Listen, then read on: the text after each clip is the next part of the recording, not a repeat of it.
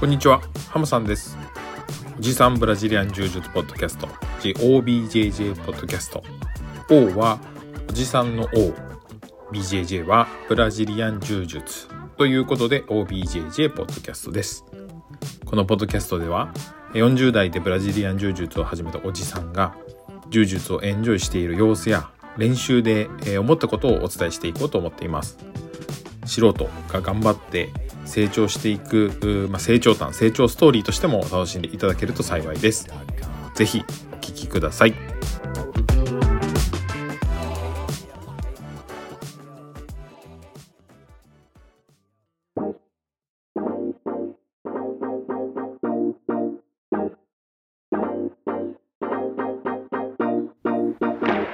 こんにちは。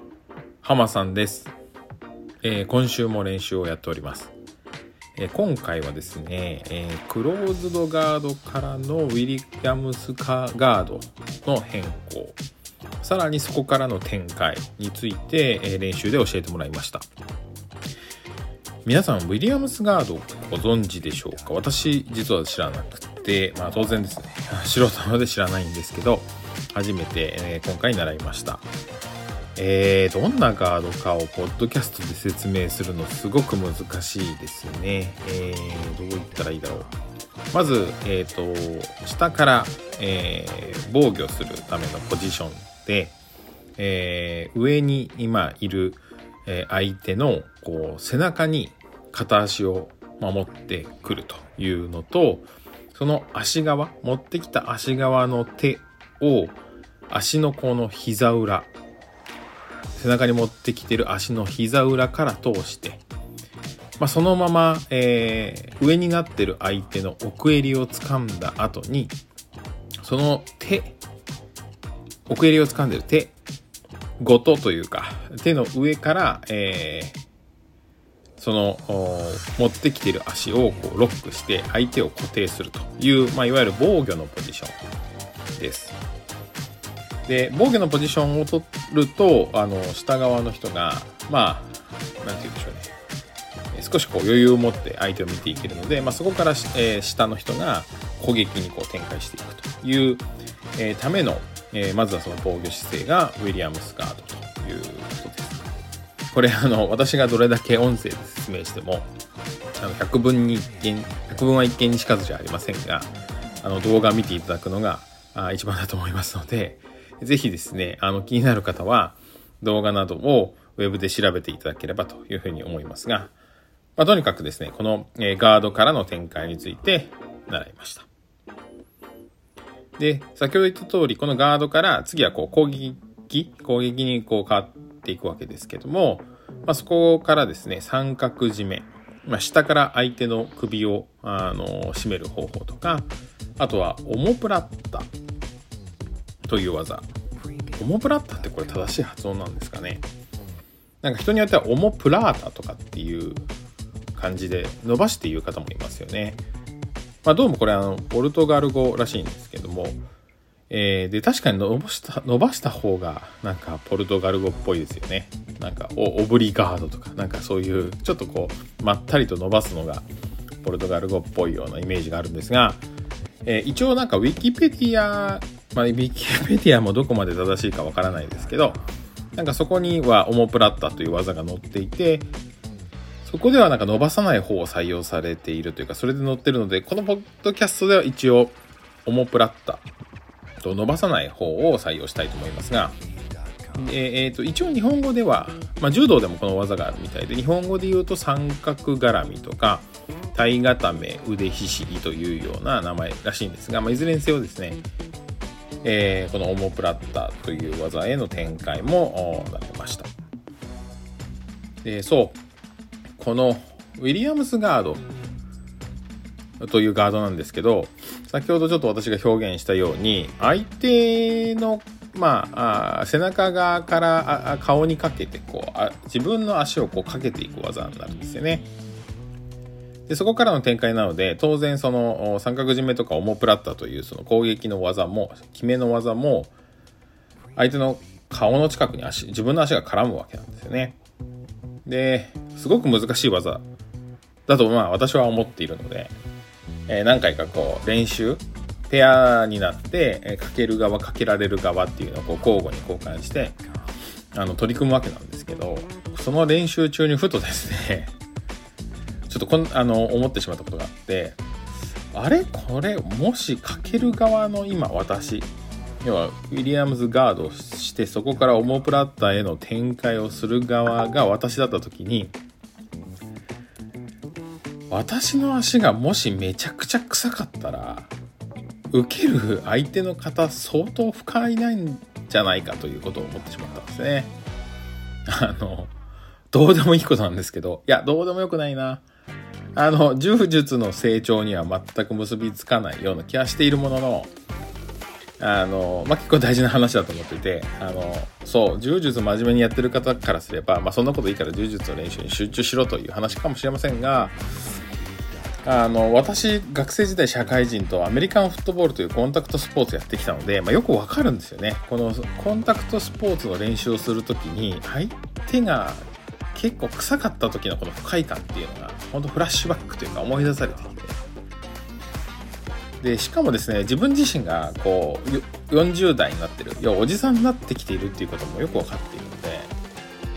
あ、この、私がもし仮に今かけてる足が臭かったという仮定した時に、その臭さたるや、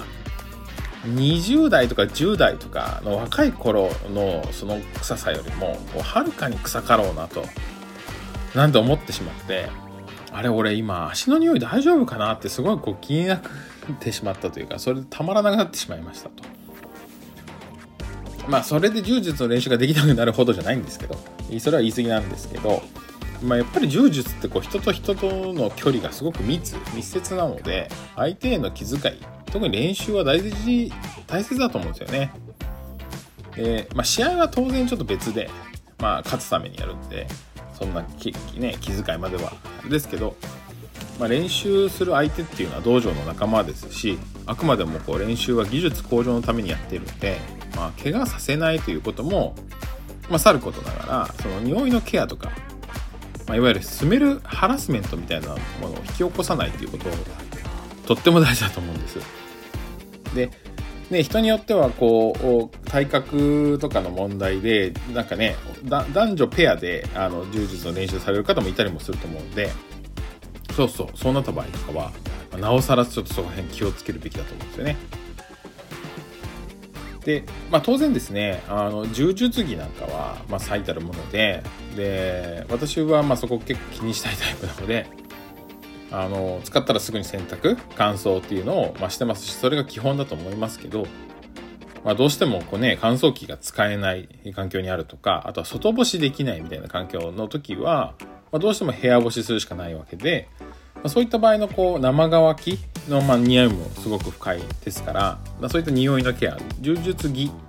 柔術のこう着るものウェアへのケアっていうのも大事かなと思ってます。だからまあね、柔術着の選択するときとかっていうのは、まあ、妻に相談して、まあ、そういう部屋干し対応の柔軟剤なんかも使ってもらうように気遣っているので、まあ、ここは、まあ、道着ですね。身につけているものに関しては、あの、心がけ次第で、えー、ケアできるかなと思うんですけど、やっぱりこう生足というか足の裏、これはなんか管理しづらいというか、まあ、その日履いている靴の状況とか、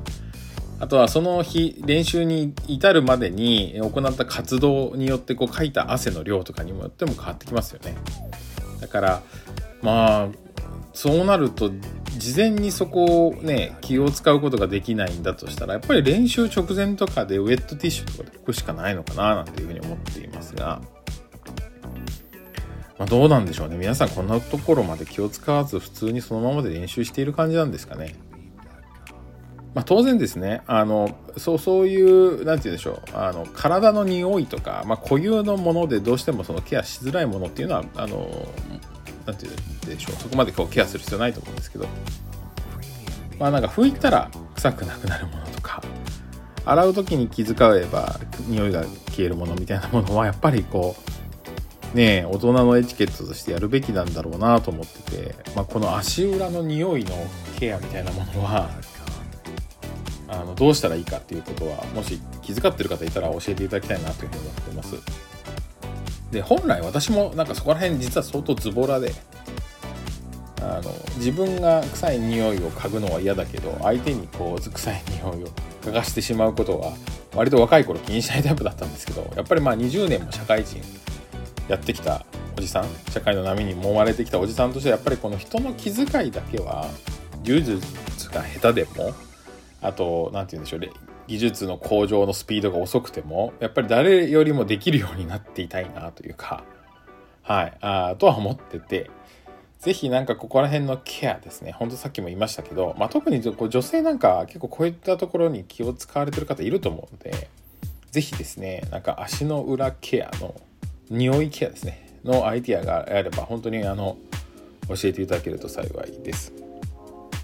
というわけで今回はあの足の裏の匂いという割とバカバカしいお話になってしまいましたが、あの人としての気遣いは本当大事だよと。で、道着の清潔感も大事だし、匂いのケアも大事。まあ、道場によってはなんか清潔な道着行きましょうみたいな、なんか、あの、心がけみたいなものが貼ってあるところもあると思いますが、体ですね。その匂いのケア、もう本当大事だよねっていうようなお話でございましたということで、はい、あの、今回はここまでにしたいと思います。えー、今回もご視聴ありがとうございました。また聞いてください。さようなら。